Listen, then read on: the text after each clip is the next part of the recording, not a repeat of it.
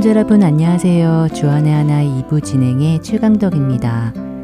때로는 누군가 나에 대해 별 생각 없이 내뱉은 말 한마디가 커다란 바위처럼 가슴에 와닿을 때가 있습니다. 말을 한 사람은 기억조차도 못하는 그 말이 오래도록 기억에서 지워지지 않고 머리에 맴도는 경험 여러분들도 해보셨을 것 같은데요. 얼마 전 방학이 되어 복음방송에 저를 따라온 조카가 갑자기 제게 이런 말을 툭 하고 던지는 것입니다. 고모는 복음방송에 있을 때와 집에 있을 때가 다른 것 같다고요. 마치 다른 사람 같다고 말입니다. 이 말을 듣는데 저는 순간 너무 놀라서 아무 말도 할 수가 없었습니다. 조카에게 복음방송에 있을 때랑 집에 있을 때랑 고모의 모습이 어떻게 다른데? 라고 되묻지도 못했습니다. 왜냐하면 그 말이 무엇을 의미하는지를 저 스스로가 더 잘할 것 같았기 때문입니다. 함께 살고 있는 가족만큼 저를 잘하는 사람이 있을까요? 남들 앞에서는 신실한 척, 거룩한 척 하면서도 정작 저의 삶을 들여다보면 무엇이 세상 사람들과 다른지, 말로는 그리스도인이라고 하면서 함께 살고 있는 가족들에게조차 저의 삶을 통해 예수 그리스도를 드러내고 있지 못하고 있었다면 다른 사람에게는 무슨 말이 필요가 있을까요? 아직 주님을 구주로 영접하지 못한 남편을 보며 늘 마음 아파하고 애통하며 기도하면서도 정작 저의 모습에서 예수 그리스도를 전하고 있지 못하고 있었다면 말입니다. 어쩌면 가장 가까이에 있는 제가 그 사람으로 하여금 예수님을 만나는데 가장 방해가 되는 사람이지 않을까 하는 생각이 들어 너무나 부끄러워졌습니다. 여러분들은 어떠신지요? 여러분 가까이에 아직 믿지 않는 사람들, 배우자, 친구들, 직장 동료들에게 여러분은 어떤 그리스도인으로 비춰지고 있을까요? 여러분을 보고 그분들이 과연 예수님을 보게 될런지요. 낮은 해처럼 밤엔 달처럼 그렇게 살 순 없을까?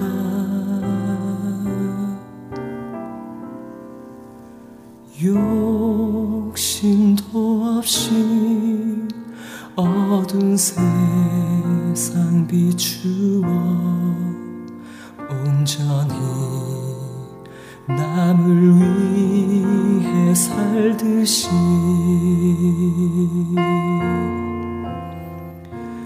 나의 일생에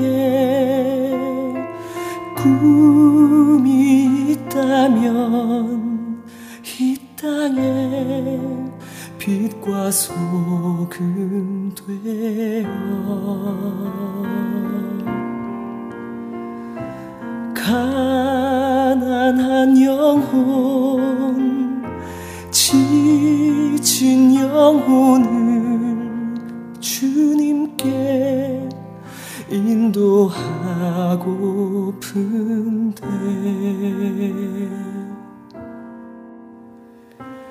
나의 욕심이 나의 못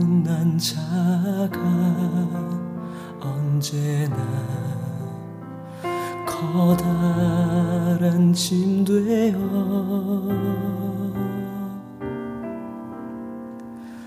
나를 짓눌러 마음을 곤곡해 하니 예수여 나를 도와주소서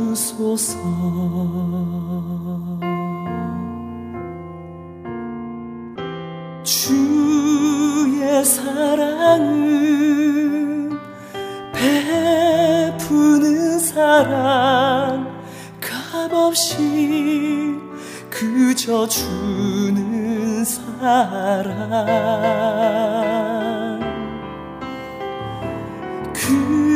그러나 나는 주는 것보다 받는 것 더욱 좋아하니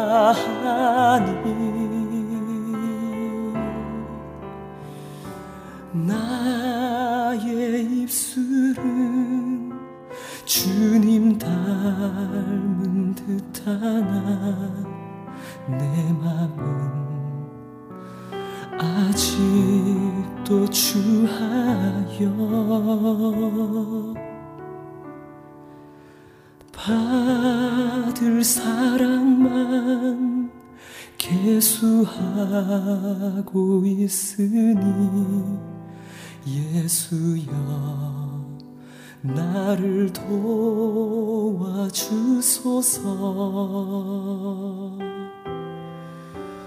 예수여 나를 도와주소서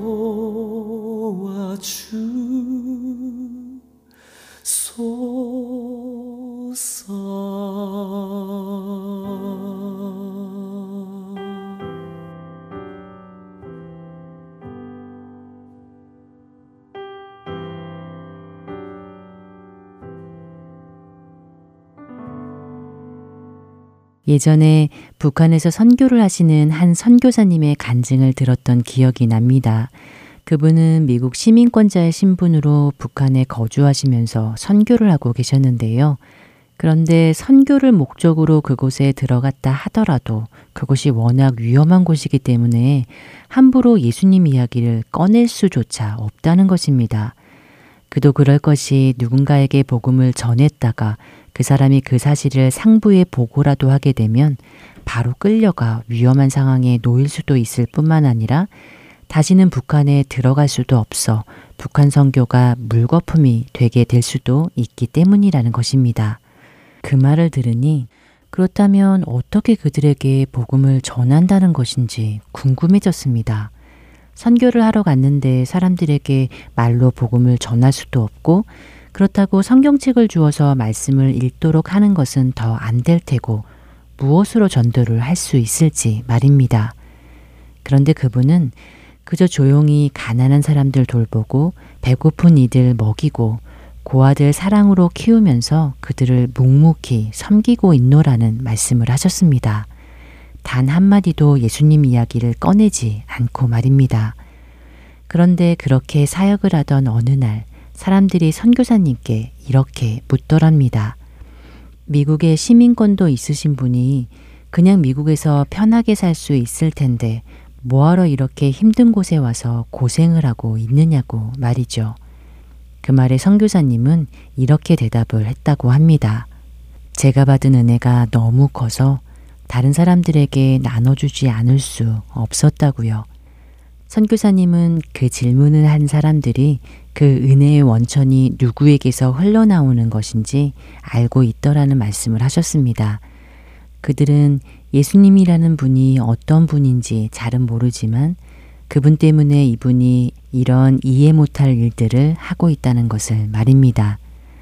복음을 말로 전하지 않았는데도 예수님 이야기를 단 한마디도 안 했는데도 사람들은 선교사님을 보고 예수님을 궁금해하기 시작하더라는 것입니다.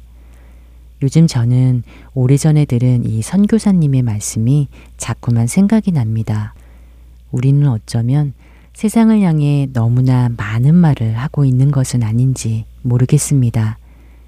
그러나 믿지 않는 사람들은 크리스천이라고 말하는 우리들이 외쳐대는 말들이 아니라 우리의 삶을 지켜봅니다. 어쩌면 예수님 믿으세요 라는 말보다 우리가 살아가는 모습을 들여다 봅니다. 우리의 삶에서 드러나는 도저히 이해할 수 없는 선한 행실을 보고 궁금해하기 시작하고 그것을 통해 그리스도가 영광을 받게 되는 것이 아닐런지요. 너희는 세상의 소금이니 소금이 만일 그 맛을 잃으면 무엇으로 짜게 하리요? 후에는 아무 쓸데없어 다만 밖에 버려져 사람에게 밟힐 뿐이니라. 너희는 세상의 빛이라 산 위에 있는 동네가 숨겨지지 못할 것이요. 사람이 등불을 켜서 말 아래에 두지 아니하고 등경 위에 두나니 이러므로 집안 모든 사람에게 비치느니라. 이같이 너희 빛이 사람 앞에 비치게 하여 그들로 너희 착한 행실을 보고 하늘에 계신 너희 아버지께 영광을 돌리게 하라. 마태복음 5장 13절에서 16절의 말씀입니다. 과연 우리의 모습 속에서 예수 그리스도가 증거되고 있을까요? 우리의 착한 행실을 보고 사람들이 궁금해 하는지요? 그런 우리를 보는 사람들의 눈에 예수님이 그려질런지요?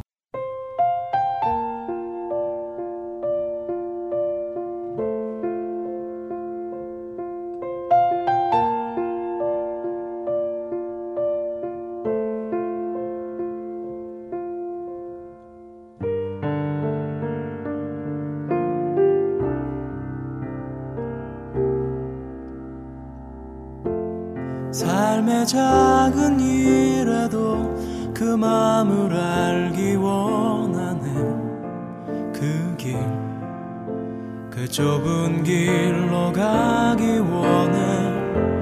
나의 자금을 알고 그분의 크심을 알며 소망. 그 깊은 길로 가기 원하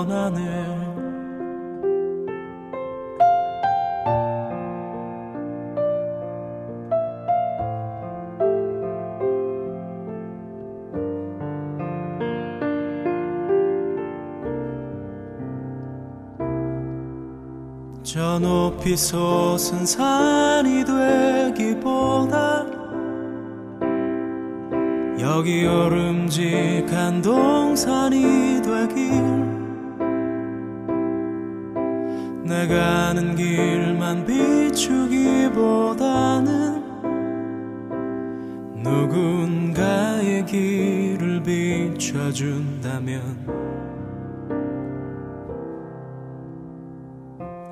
내가 노래하듯이 또 내가 얘기하듯이 살길. 난 그렇게 죽기 원하네. 삶의 한 절이라도 그분을 담기 원하는 사랑. 그 높은 길로 가기 원하네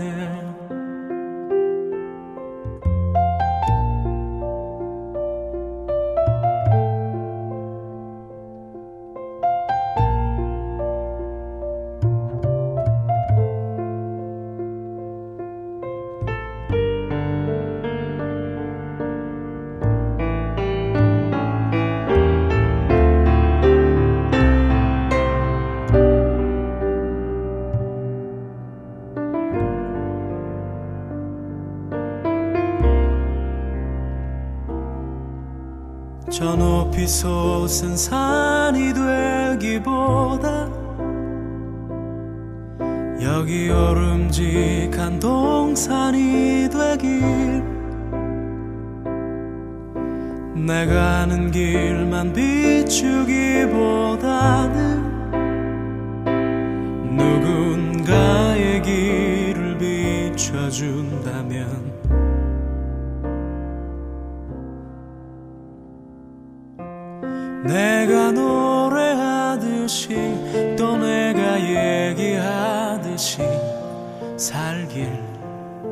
난 그렇게 죽기 원하네. 삶의 한 절이라도 그분을 담기 원하네. 사랑 그 좁은 길로 가기 원하네. 깊은 길로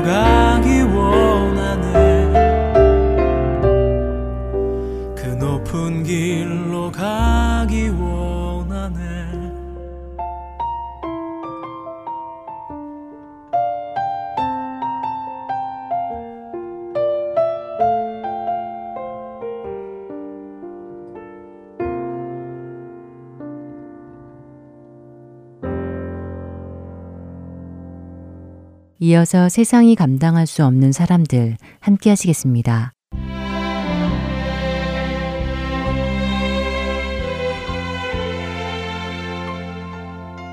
여러분 안녕하세요. 세상이 감당할 수 없는 사람들 진행의 강승규입니다.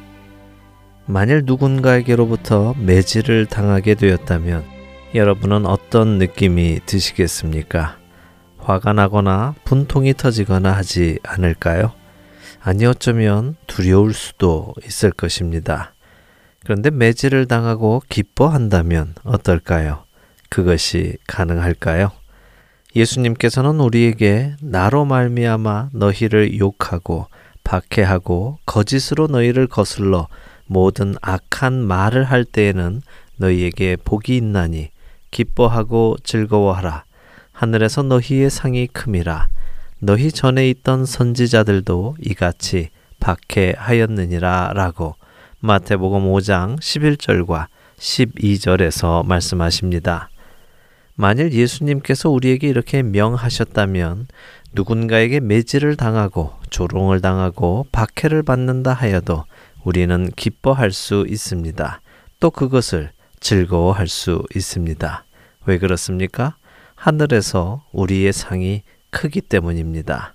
실제로 사도들은 주의 이름으로 인해 갖가지 박해와 조롱과 핍박을 받는 것을 기뻐했다고 성경은 증거하십니다. 사도행전 5장에 공회 앞에 끌려갔던 베드로와 사도들은 옥에 가둠을 당하기도 하였고 채찍질을 당하기도 하였고 더 이상 예수의 이름으로 말하는 것을 금지 당하기도 하였습니다. 그때 그들의 마음을 성경은 사도행전 5장 41절에서 이렇게 표현하십니다. 사도들은 그 이름을 위하여 능욕받는 일에 합당한 자로 여기심을 기뻐하면서 공회 앞을 떠나니라. 예수 그리스도의 이름을 위하여 능력과 박해를 받는 것은 기쁜 일입니다. 그리고 이런 일을 기쁨으로 받는 사람들을 세상은 감당할 수가 없는 것입니다. 오늘은 사도 요한의 제자로 신실하게 예수 그리스도의 이름을 위하여 살다간 이그나티우스의 이야기를 나누어 보겠습니다. 로마 황제 도미티아누스는 자신 스스로를 신이라 부르며 사람들에게 자신을 신으로 섬길 것을 명합니다. 이로 인해 사람들은 황제 숭배와 로마의 전통과 종교를 존중하고 사랑할 것을 강요당하게 됩니다. 이런 강요 속에서 오직 하나님 한 분만이 참 신임을 고백하는 그리스도인들은 도미티아누스의 눈에 가시 같은 존재들이었습니다. 결국 도미티아누스 황제는 기독교인들을 잡아다 처형하기 시작합니다. 그리고 도미티아누스의 뒤를 이어 황제가 된 트라얀 역시 도미티아누스의 정책을 그대로 따라 황제 숭배를 강요하며 그리스도인들을 핍박합니다. 안디옥 교회가 박해를 당하던 그때 안디옥 교회의 감독으로 있던 이그나티우스는 체포되어 로마로 압송되어집니다. 로마로 압송되어지던 이그나티우스는 교회들을 향해 거짓 교리와 거짓 가르침들에 대한 경고와 교회에 필요한 교훈을 담은 여러 편의 편지를 씁니다. 그러나 그런 편지 외에도 이그나티우스는 서머나에서 자신을 위해 구명운동을 하고 있던 그리스도인들에게 이런 편지를 보냅니다. 나는 여러분들에게 탄원합니다. 나에게 불합리하게 친절하지 마십시오. 내가 그것을 통하여 하나님에게 도착하도록 내가 야수들을 위한 먹이가 되도록 하십시오. 내가 순수한 떡이라는 것을 입증할 수 있을 정도로 나는 하나님의 밀이고 나는 야수들의 이빨에 의해 갈아지고 있습니다. 세상이 더 이상 나의 몸을 보지 못할 그때 나는 진실로 예수 그리스도의 제자가 될 것입니다. 이러한 수단들을 통하여 내가 하나님에게 희생이 되도록 주님께 기도해 주십시오.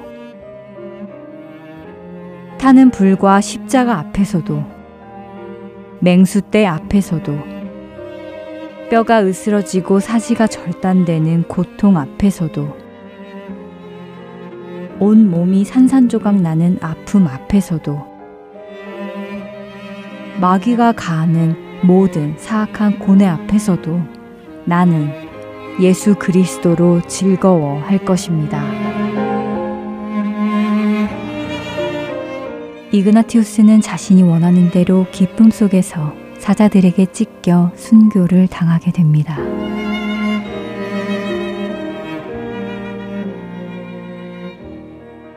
이그나티우스는 순교를 하나님을 기쁘게 하는 것이며 기독교인임을 증명하는 것이며 예수님의 고난의 모방자가 되는 유일한 길이라고 믿었습니다.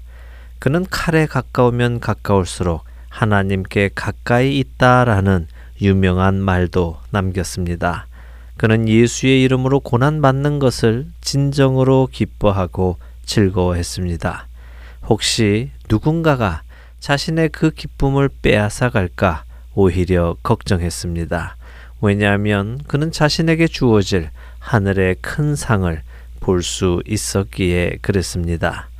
자녀이면 또한 상속자, 곧 하나님의 상속자요, 그리스도와 함께 한 상속자니 우리가 그와 함께 영광을 받기 위하여 고난도 함께 받아야 할 것이니라. 로마서 8장 17절의 말씀입니다. 주님의 이름으로 인해 능욕당하는 것을 기뻐하는 사람을 세상은 감당할 수 없습니다. 세상이 감당할 수 없는 사람들 마치겠습니다.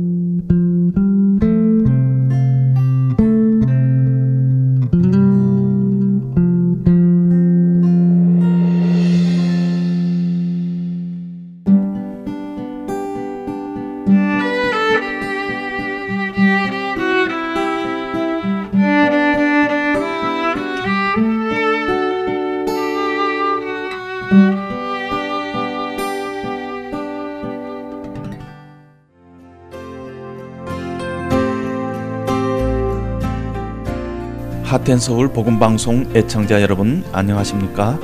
미주리주 세인트루이스 한인 장로교회 서정곤 목사입니다. 한 주제를 깊이 나누는 주안의 하나 사부의 성경 강의 코너에서 7월 4일부터 25일까지 4주 동안 여러분들과 함께 야고보서 말씀을 중심으로 성경은 어떤 사람을 성숙한 크리스찬이라고 하는가에 대해 나누기를 원합니다. 성숙한 크리스찬으로 살기를 원하시는 여러분들을 만나 뵙기 원합니다. 성경 강의 코너가 방송되는 주안의 하나 사부는 팟캐스트와 홈페이지 그리고 mp3 cd를 통해서 들으실 수 있습니다. mp3 신청 문의는 방송사 전화번호 602-866-8999로 연락 주시거나 이메일 heartandseoul.org at gmail.com으로 해 주시기 바랍니다.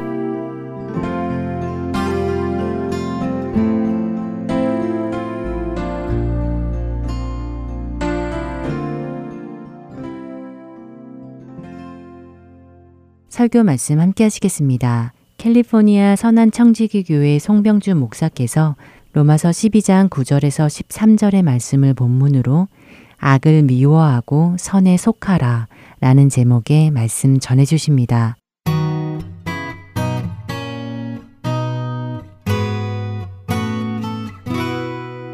우리 하나님 말씀 보도록 하겠습니다. 로마서 12장 9절에서 13절 말씀입니다. 네, 제가 먼저 읽도록 하겠습니다.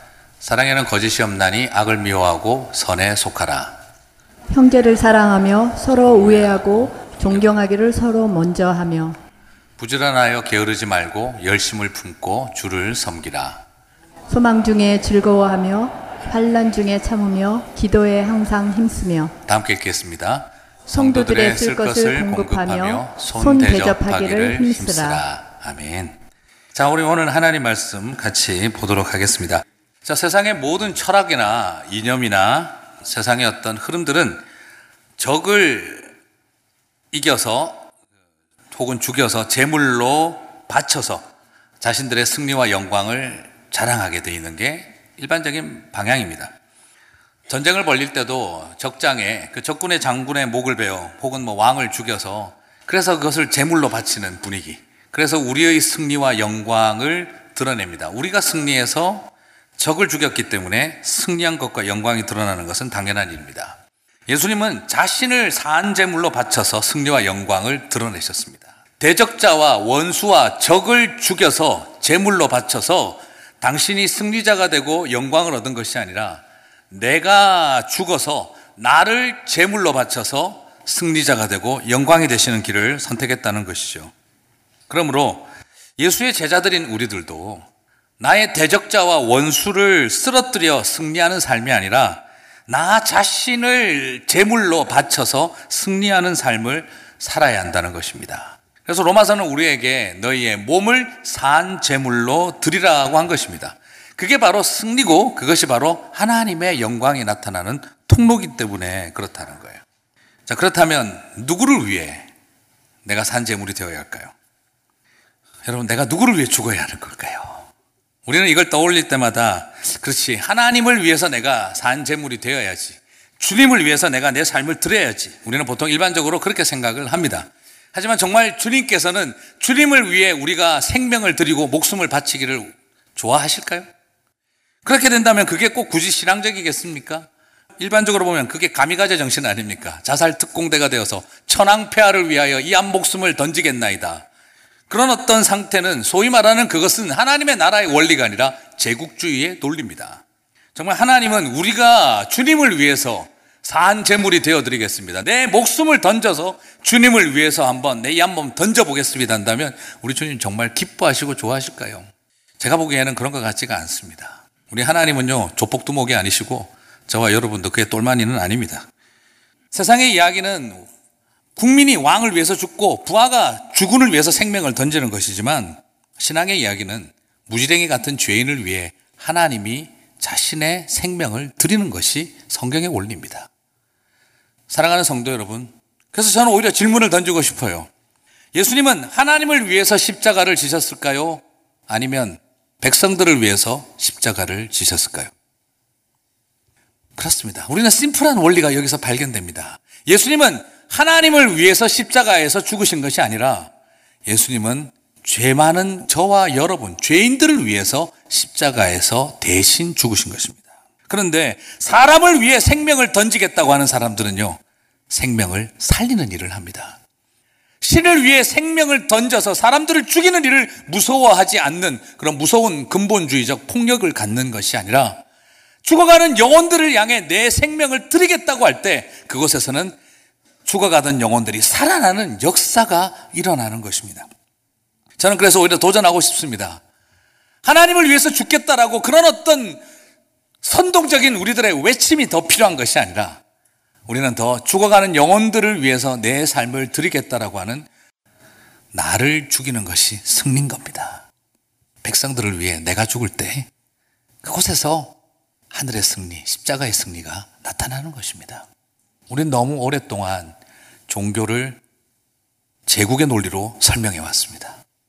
그걸 뛰어넘어야 합니다. 죄로 인해 원수된 우리를 위해 사한제물이 되신 주님이 말씀하시지 않았습니까? 내 몸을 산 제물로 드리라.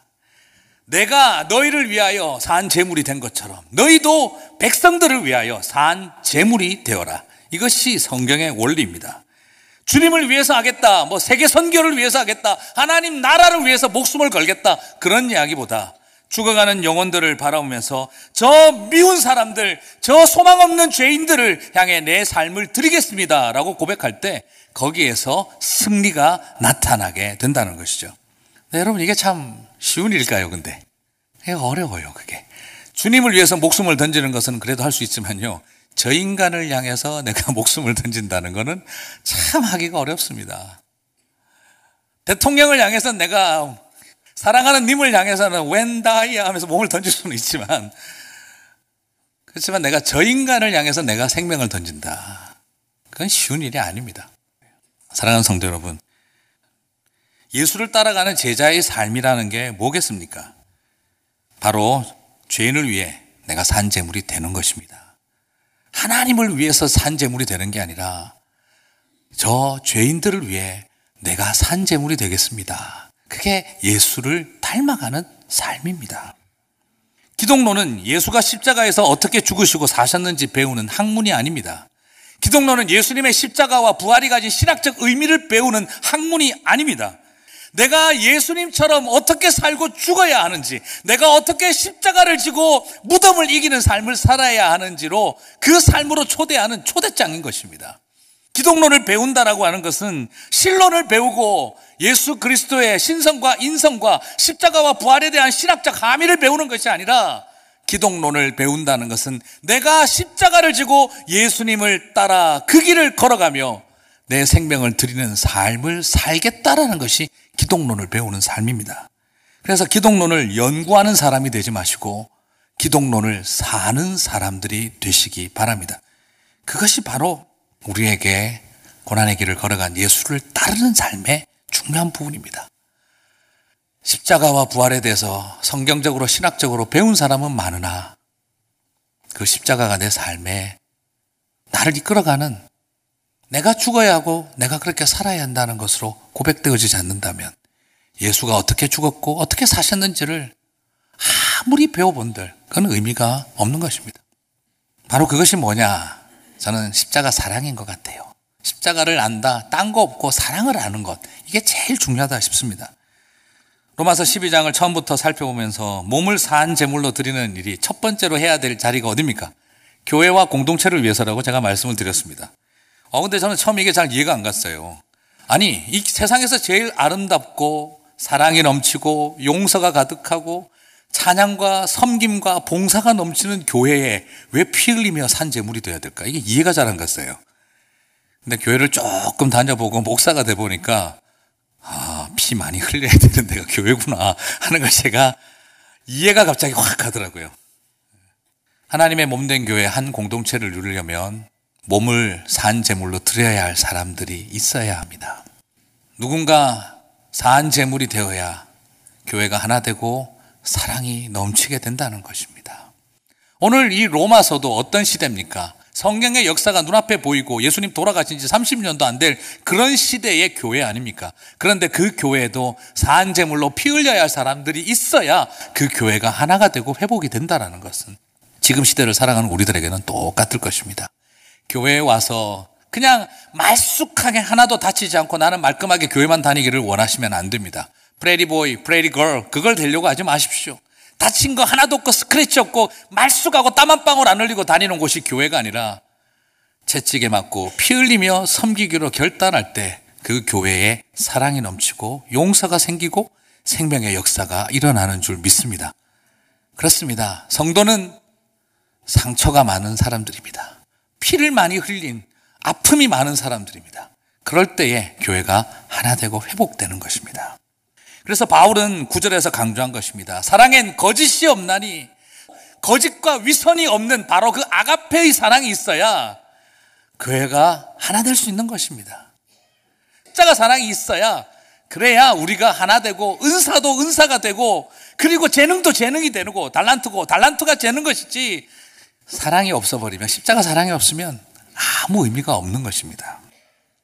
여러분 제가 아는 자매님 중에 한 분이 목사님 딸인데 그 자매 이름이 시혜예요, 시혜. 저는 이름이 참 독특했어요. 시혜 이름 뜻이 뭐냐? 은혜를 베풀으라고 아버지께서 시혜라고 이름을 지어주셨다고 하시더라고요. 가만히 생각해 보니까 참 귀해요. 우리 보통 은혜를 받고 싶어 하지 은혜를 베푸는 쪽은 별로 아니거든요. 대부분의 이름들이 수애, 사랑을 받는다. 어, 수해, 은혜를 받는다. 숫자 쓰기를 좋아하지 않을까 싶어요. 근데 딸의 이름을 너는 시혜가 되어라. 은혜를 베푸는 통로가 되라. 참 귀하다는 생각이 들어요. 제자의 삶은 수혜자의 자리에 남아있는 게 아니라 은혜를 베풀 시혜자의 자리로 나아가는 것이어야 합니다. 얼마나 더 은혜가 필요하십니까? 얼마나 더 예언을 더 받으셔야 되겠습니까? 얼마나 더 복을 받으셔야 하겠습니까? 흘려보내고 나누는 자리에 우리가 이제는 서야 될 때라는 것입니다. 그게 제자의 삶이라는 것입니다. 거짓과 위선이 없는 아가페의 사랑이 있어야만 그 은사가 의미가 있습니다. 거짓과 위선으로 가득 찬 사랑이 있다면 그 은사와 달란트는요, 사기칠 도구밖에 되는 게 없습니다. 그것은 오히려 사람들을 파괴하고 관계를 깨뜨리고 수많은 사람들을 고통으로 몰아넣고 파괴시키고 그것을 통하여 사기치고 죄짓고 살아가는 도구밖에는 되지 않습니다. 거짓 없고 위선 없는 사랑이 있을 때 은사와 재능은 하나님 나라를 위한 은혜의 통로가 되는 것입니다. 그것을 잃어버린 은사 때문에 얼마나 많은 죄악들이나 납니까?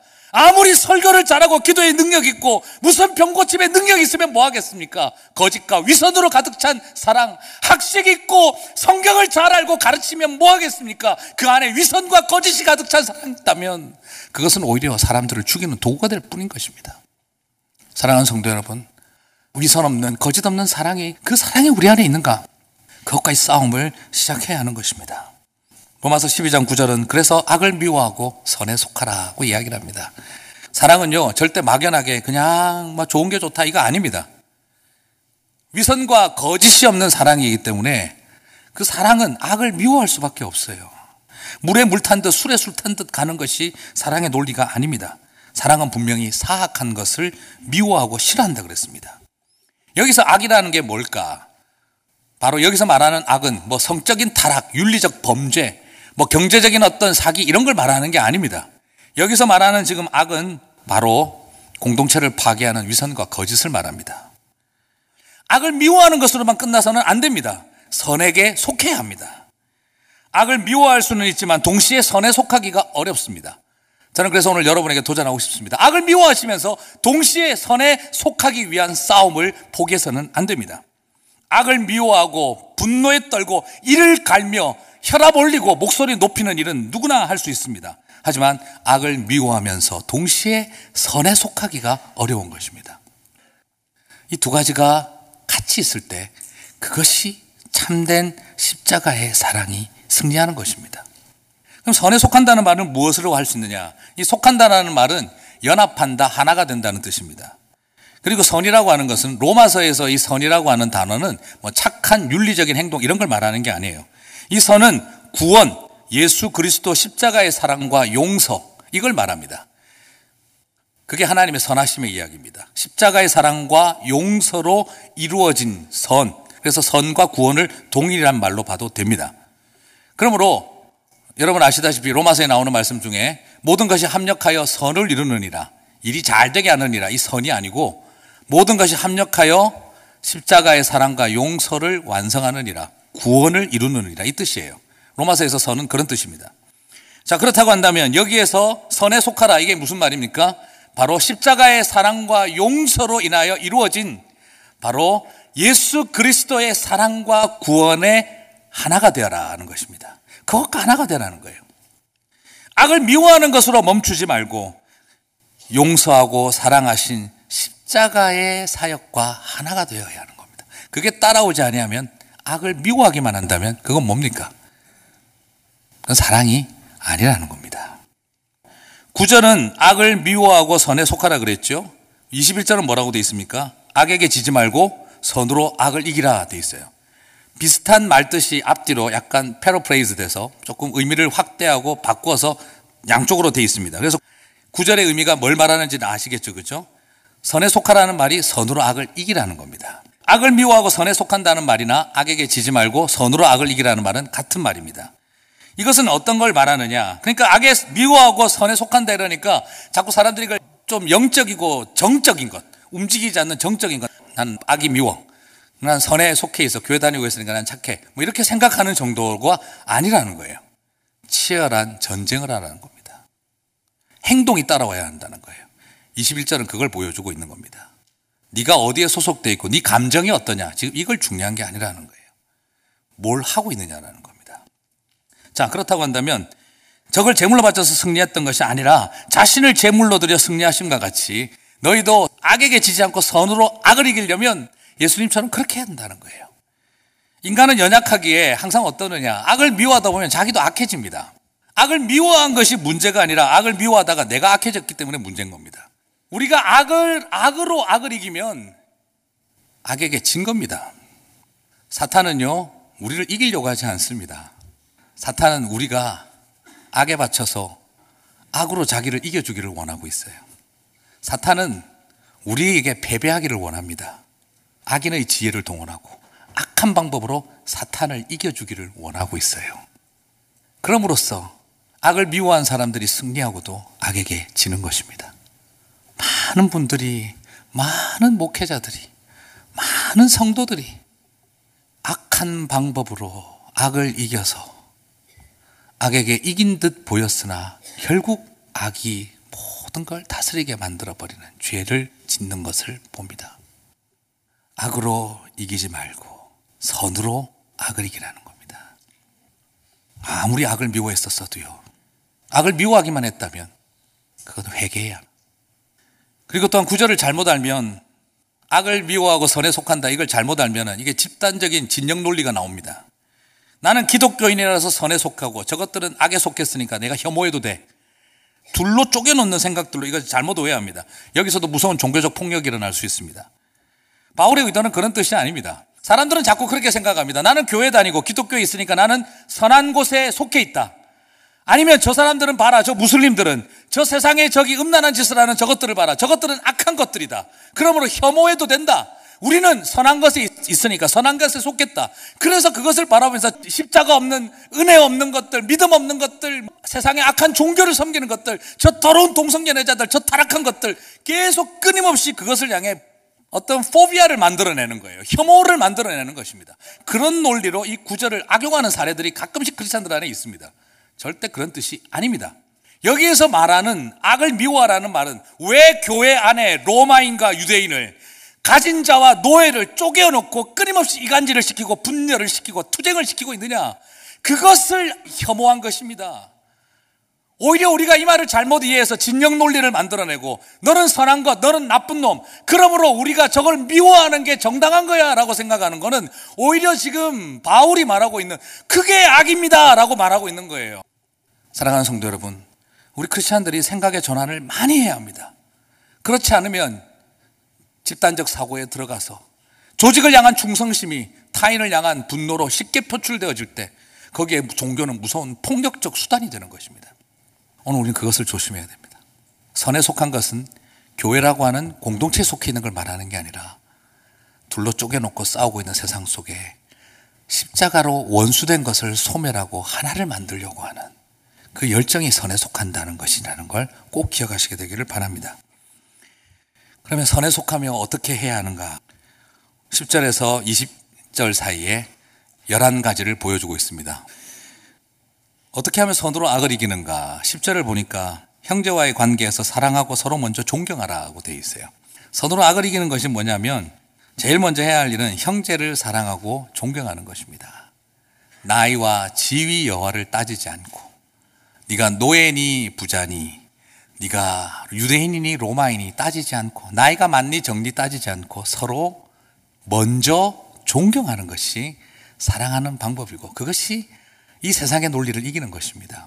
세상은 돈을 가진 사람이 존경받고 힘 있는 사람이 존경받고 배운 사람이 존경받고 하는 것처럼 여겨지는 그 로마 시대 때 그런 학벌이니 돈이니 능력이니 신분이니 인종이니 이런 거 다 치우고 그냥 서로 먼저 존경하라.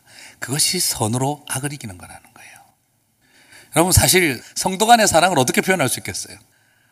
제가 어느 날 가미는데 어디 교회 장로님 한 분이 저한테 와서 손을 꼭 잡고 반짝반짝 눈을 하시면서 목사님 사랑해요. 그러면 제가 할렐루야 나올까요? 오우 왜 이렇게 당황스러울까요? 이게 조금 서로 이게 당황스러울 수 있어요. 먼저 존중하는 것입니다. 나이 같은 거, 재정적인 거, 사회적인 신분 이런 거 다 내려놓고 먼저 존중할 때 선이 악을 이기는 것입니다. 그것이 바로 그리스도인들은 거꾸로 살았던 것입니다. 11절을 보니까 두 번째로서 사람과의 관계 이후로 11절에서는 하나님과의 관계에서 부지런하고 게으르지 말고 열심을 품어 주님을 섬기라고 되어 있습니다. 선으로 악을 이기는 사람들은 바로 무엇이냐? 이건 영적인 의미가 아니에요. 주님을 막 영적으로 부지런하고 이런 개념이 아닙니다. 몸으로 부지런하라는 뜻입니다. 민첩하라는 단어가 쓰여져 있어요. 그리고 게으르지 말라는 거예요. 그래서 여기서는 주님을 섬긴다는 말과 교회를 섬긴다는 말이 같은 맥락으로 쓰이는 걸 발견하게 됩니다. 부지런하고 게으르지 아니하며 교회를 섬기라는 거예요. 땀 흘리면서. 그게 선으로 악을 이기는 거라는 거예요. 그게 어떻게 말이 될까요? 로마 시대 때는 교회를 열심히 섬기는 사람들이 제일 먼저 끌려가서 죽습니다. 지금 바울은 뭘 도전하고 있는 줄 아시겠죠? 죽을 각오를 하고 섬기라는 거예요. 인간적인 열심만을 말하는 게 아닙니다. 이게 한글 번역이 좀 많이 아쉽습니다. 원어 성경에는 여기에 성령님이라는 말씀이 들어가 있습니다. 열심이 아니라 fervent하다는 거. 성령으로 불타는 마음을 가지고 주님을 섬기라는 거예요. 한글 번역이 좀 너무 아쉽죠. 주님을 예배하고 교회를 섬기는데 부지런하고 게으르지 않는 것만이 아니라 중요한 건 그 안에 뭐가 있어야 되는 겁니까? 성령으로 불타는 가슴이 있어야 한다는 겁니다. 그것으로 부지런히 게으르지 않게 섬겨야 한다는 거예요. 교회에 있다 보면 어떤 사람들이 많이 계시냐 그러면 부지런하기는 한데 성령으로 불타지 않은 분들이 있어요. 나는 일한다, 고로 존재한다. 늘 그런 스피릿으로 있다 보니까 뭘 자꾸 해야.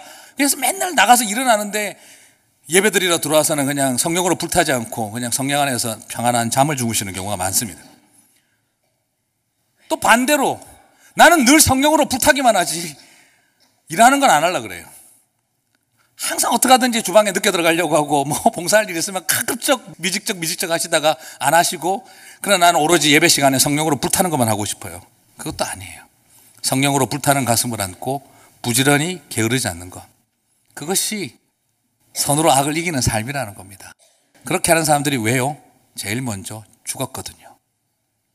그래서 신앙생활을 하면서도 순교의 길을 피하기 위해서는 적당히 하는 것이 지혜로운 것이라고 생각하고 있었거든요. 근데 바울은 도전한 것입니다.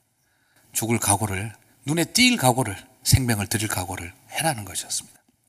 그 다음에 세 번째로 12절을 보니까 고통과 환란 중에 즐거워하고 참으며 기도에 항상 힘쓰라고 합니다. 십자가 구원에 속한 사람들은 선으로 악을 이기는 길을 걸어가는 사람들은 바로 뭐냐? 참아내는 사람들이에요. 여기서 환란 중에 참는다라고 했는데 참는다라는 말은 끝까지 견딘다, 끝까지 그 자리를 지킨다라는 뜻이에요. 포기하고 다 돌아섰는데 끝까지 지킨다는 겁니다. 환란 중에 끝까지 지킨다. 그런데 끝까지 지키는데 악으로 깡으로 지키는 게 아니라 소망 중에 기뻐하며 즐거워하며 지킨다는 거예요. 그것이 선으로 악을 이기는 삶이라는 겁니다. 끝까지 버티는 것도 어렵지만 악으로 버티는 사람들도 많습니다. 그런데 선이 악을 이기는 삶은 소망 중에 기쁨으로 이기는 거예요. 그리고 마지막으로 말합니다. 기도로 버티라는 거예요. 여기서 우리는 굉장히 기도가 중요한 도전을 하나 줍니다. 여기서 기도는요, 환란을 해결하는 방법으로서 설명하지 않습니다. 여기서 기도는 환란을 극복하게 할 초자연적 능력이 나타나는 통로로 말하지 않습니다. 여기서 말하는 기도는 환란을 버틸 수 있는 힘을 얻는 통로로 말하고 있습니다. 무슨 말이죠? 기도에서 환란이 사라졌다. 기도에서 환란이 없어졌다. 이런 것이 기도의 승리가 아니라 지금 여기서 바울이 말하고 있는 기도로 승리하는 삶은 환란을 끝까지 감내할 수 있는 힘을 얻는 게 기도가 주는 승리라는 것입니다. 사랑하는 성도 여러분, 이게 참 큰 도전입니다. 날 때부터 장애를 안고 태어난 자식을 가슴에 품고 기도했더니 그 장애와 병이 사라집디다를 말하는 게 아니라 내 죽는 날까지 이 아이를 붙들고 기도할 수 있는 힘을 주셔서 버티어내었습니다. 하는 것입니다. 어미의 마음을 끝까지 포기하지 않고 기도할 수 있게 해주신 것이 그게 승리라는 겁니다. 결혼하자 남편 잃고 혼자 된 몸으로 평생을 50년, 40년을 버티며 살아가면서 아무리 기도해도 나아지지 않는 경제적 현실과 주변의 어려움에도 불구하고 그 기도로 그 환란의 50년을 끝까지 견디어 온 것이 뭐라는 것입니까? 선으로 악을 이긴 승리라는 것입니다. 변하지 않는 가족과 배우자를 붙들고 이 기도를 열심히 나흘 동안 금식 기도했더니 와 하루아침에 사람이 바뀌었습니다 하는 그것이 승리만이 아니라 40년을 기도해도 답이 보이지 않는데 이 기도를 드리며 끝까지 버틸 수 있는 힘을 얻는 것 그것이 기도의 승리라고 바울은 오늘 우리들에게 가르쳐 주고 있는 것입니다. 신앙이 어릴 때는요, 저는 분노했습니다. 이게 무슨 승리냐. 처절하고 능력 없는 무능한 하나님 붙들고 살면서 자기 합리화시키는 궁상이지. 막 저는 그렇게 이야기했었어요. 근데 조금 더 철들어 보니까는요, 아, 이게 기도의 능력이구나. 하는 걸 알 것 같아요. 그렇게 기도로 승리하시게 되기를 주님의 이름으로 축복합니다. 이게 선으로 악을 이기는 것이었습니다. 마지막으로 저는 이렇게 이야기를 드리고 싶어요. 성도들의 쓸 것을 공급하고 손대접하기를 힘쓰라. 이게 선으로 악을 이기는 삶이라는 거예요. 여러분 여기서 성도들에게 쓸 것을 공급하라는 말은 먼 지역에 있는 교회들에게 돈을 보낸다는 걸 말하는 겁니다. 그들의 어렵고 경제적인 고통이 있을 때 지갑을 열어서 도네이션을 하라는 거예요. 그것이 선으로 악을 이긴다는 겁니다. 나도 하나 먹고 살기 힘들어 죽겠는데 남들한테 돈 보내는 일을 하라는 거예요. 그리고 두 번째로는 뭐냐? 손대접하기를 힘쓰라 그래요. 거의 대부분의 한국 기독교인들이 잘못 알고 있는 본문 중에 하나가 오늘 이 부분인데요. 손대접하기를 힘쓰라 무슨 뜻일까요? 손으로 직접 대접하는 거라고 다들 생각을 합니다. 그래서 핸드메이드로 음식 해주고 핸드메이드로 옷 빨아주고 막 이거 방 청소 해주고 이게 손대접인 줄 아시는데요. 여기 손대접은 그 뜻이 아니라 손님을 대접하는 일에 즐거워하라는 뜻이에요. 지금 속으로 지금 깜짝 놀라시는 분 있죠? 40년 동안 나는 손대접인 줄 알았는데 그게 손님 대접이야? 여기서 손님 대접하는 일을 기뻐하라는 거예요. 무슨 말입니까? 멀리 있는 사람들에게 돈을 보내고 우리 집을 찾아오는 나그네와 객들과 순례자들을 대접하고 재우는 일을 즐거워하는 것. 그게 선으로 악을 이기는 삶이라는 거예요. 먹고 살기 힘들어 각박해져서 내 몸뚱아리 안에 챙기기도 힘든 세상 속에 내 지갑 열어 돈 보내주고 집에 찾아오는 사람 귀찮을 텐데 즐거운 마음으로 받아서 먹이고 재워주는 일을 하라. 그것이 이 세상을 거꾸로 사는 삶의 한 모습이다라고 한 것입니다. 두 손 벌리고 오는 사람에게 내 마음을 열어야 합니다. 그것이 선으로 악을 이기는 삶입니다. 사랑하는 성도 여러분, 말씀을 맺으면서 부탁합니다. 악을 미워하는 것으로 멈추지 마십시오. 어떤 선한 종교와 집단에 등록돼 있다고 안심하지 마십시오. 누군가를 미워함으로 자신의 답을 찾는 게 아닙니다. 악에게 지지 말고 선으로 악을 이기라는 것이 어떤 영적인 종교적 능력 대결로만 여기지 마시기 바랍니다. 내 몸을 움직여 성도들을 돌보는 삶이 그것이 바로 선으로 악을 이기는 삶의 출발입니다. 기독교는 종교도 아니고 애매한 신앙 놀이를 하는 것도 아닙니다. 구원은 천국 가려고 얻어둔 티켓도 아닙니다. 말 그대로 사는 것입니다. 예수와 함께 십자가의 길을 따라 사는 것입니다. 그래서 사랑하고 공동체를 이루어서 먼저 존경하고 성령으로 뜨거운 가슴으로 부지런하게 섬기고 환란 가운데 기도하며 끝까지 견디고 소망 중에 기뻐하며 멀리 있는 형제들을 위해 지갑을 열고 찾아오는 객들을 향해 방을 내어주며 같이 살아가는 것. 이것 속에서 하나님이 우리 가운데 능력이 나타나는 것입니다. 십자가 구원을 아는 사람들은 능력이나 지식을 내세우지 않고 소박한 삶을 사는 것입니다. 십자가 구원이 골고다 언덕에서만 승리하게 하지 마십시오. 십자가 구원이 여러분의 집에서도 승리하게 하시기 바랍니다. 십자가 구원이 골고다 언덕에서만 승리하게 하지 마시고 여러분의 직장과 교회 안과 삶의 연장에서 승리하게 하도록 하시기를 바랍니다. 악을 미워하는 그리스도인이 아니라 선으로 악을 이기는 그리스도인이 되시기를 바랍니다. 예수님은 십자가에서 죽으셨지만 기억하십시오. 패배하지 않으셨습니다. 십자가에서 죽으심으로 승리하셨습니다. 많은 그리스도인들이 죽이면서 패배하고 있습니다. 죽어서 승리하십시오. 그것이 오늘 예수의 길을 따르는 주님의 길인 줄 믿습니다. 그런 그리스도인으로서 승리하는 한 주간 되시고 믿음으로 승리하시기를 주님의 이름으로 축복합니다.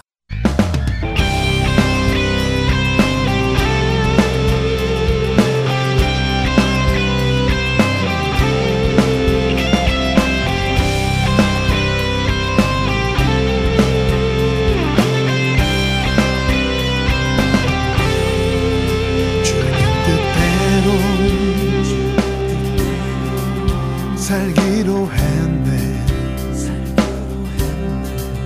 주님 뜻대로 살기로 했네. 주님 뜻대로 살기로 했네. 뒤돌아서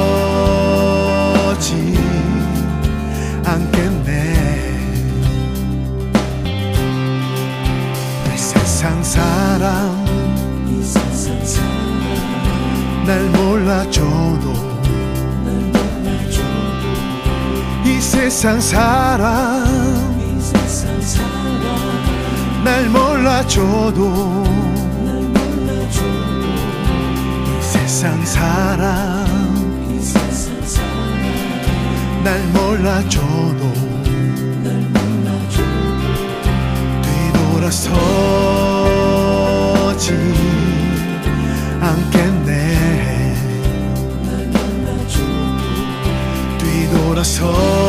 서지 않겠네. 어떠한 시련이 와도 수많은 유혹 속에도 신실하신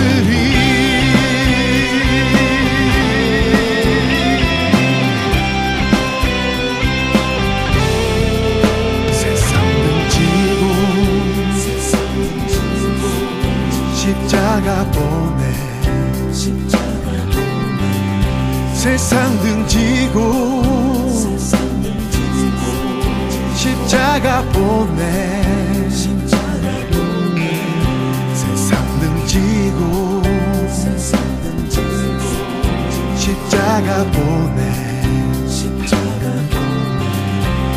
뒤돌아서지 않겠네. 뒤돌아서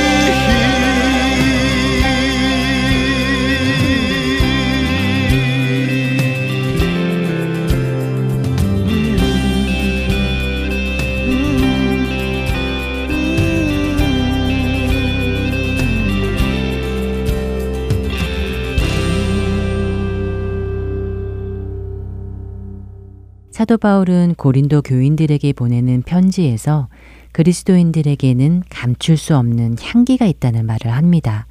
그 향기는 나에게서 나오는 향기가 아니라 예수님으로 인한 향기, 즉 그리스도의 향기라고 하는데요. 고린도서 2장 15절에서 16절의 말씀입니다. 우리는 구원받는 자들에게나 망하는 자들에게나 하나님 앞에서 그리스도의 향기니 이 사람에게는 사망으로부터 사망에 이르는 냄새요. 저 사람에게는 생명으로부터 생명에 이르는 냄새라. 누가 이 일을 감당하리요? 우리는 많은 예배를 드리고 많은 시간 교회에서 시간을 보냅니다.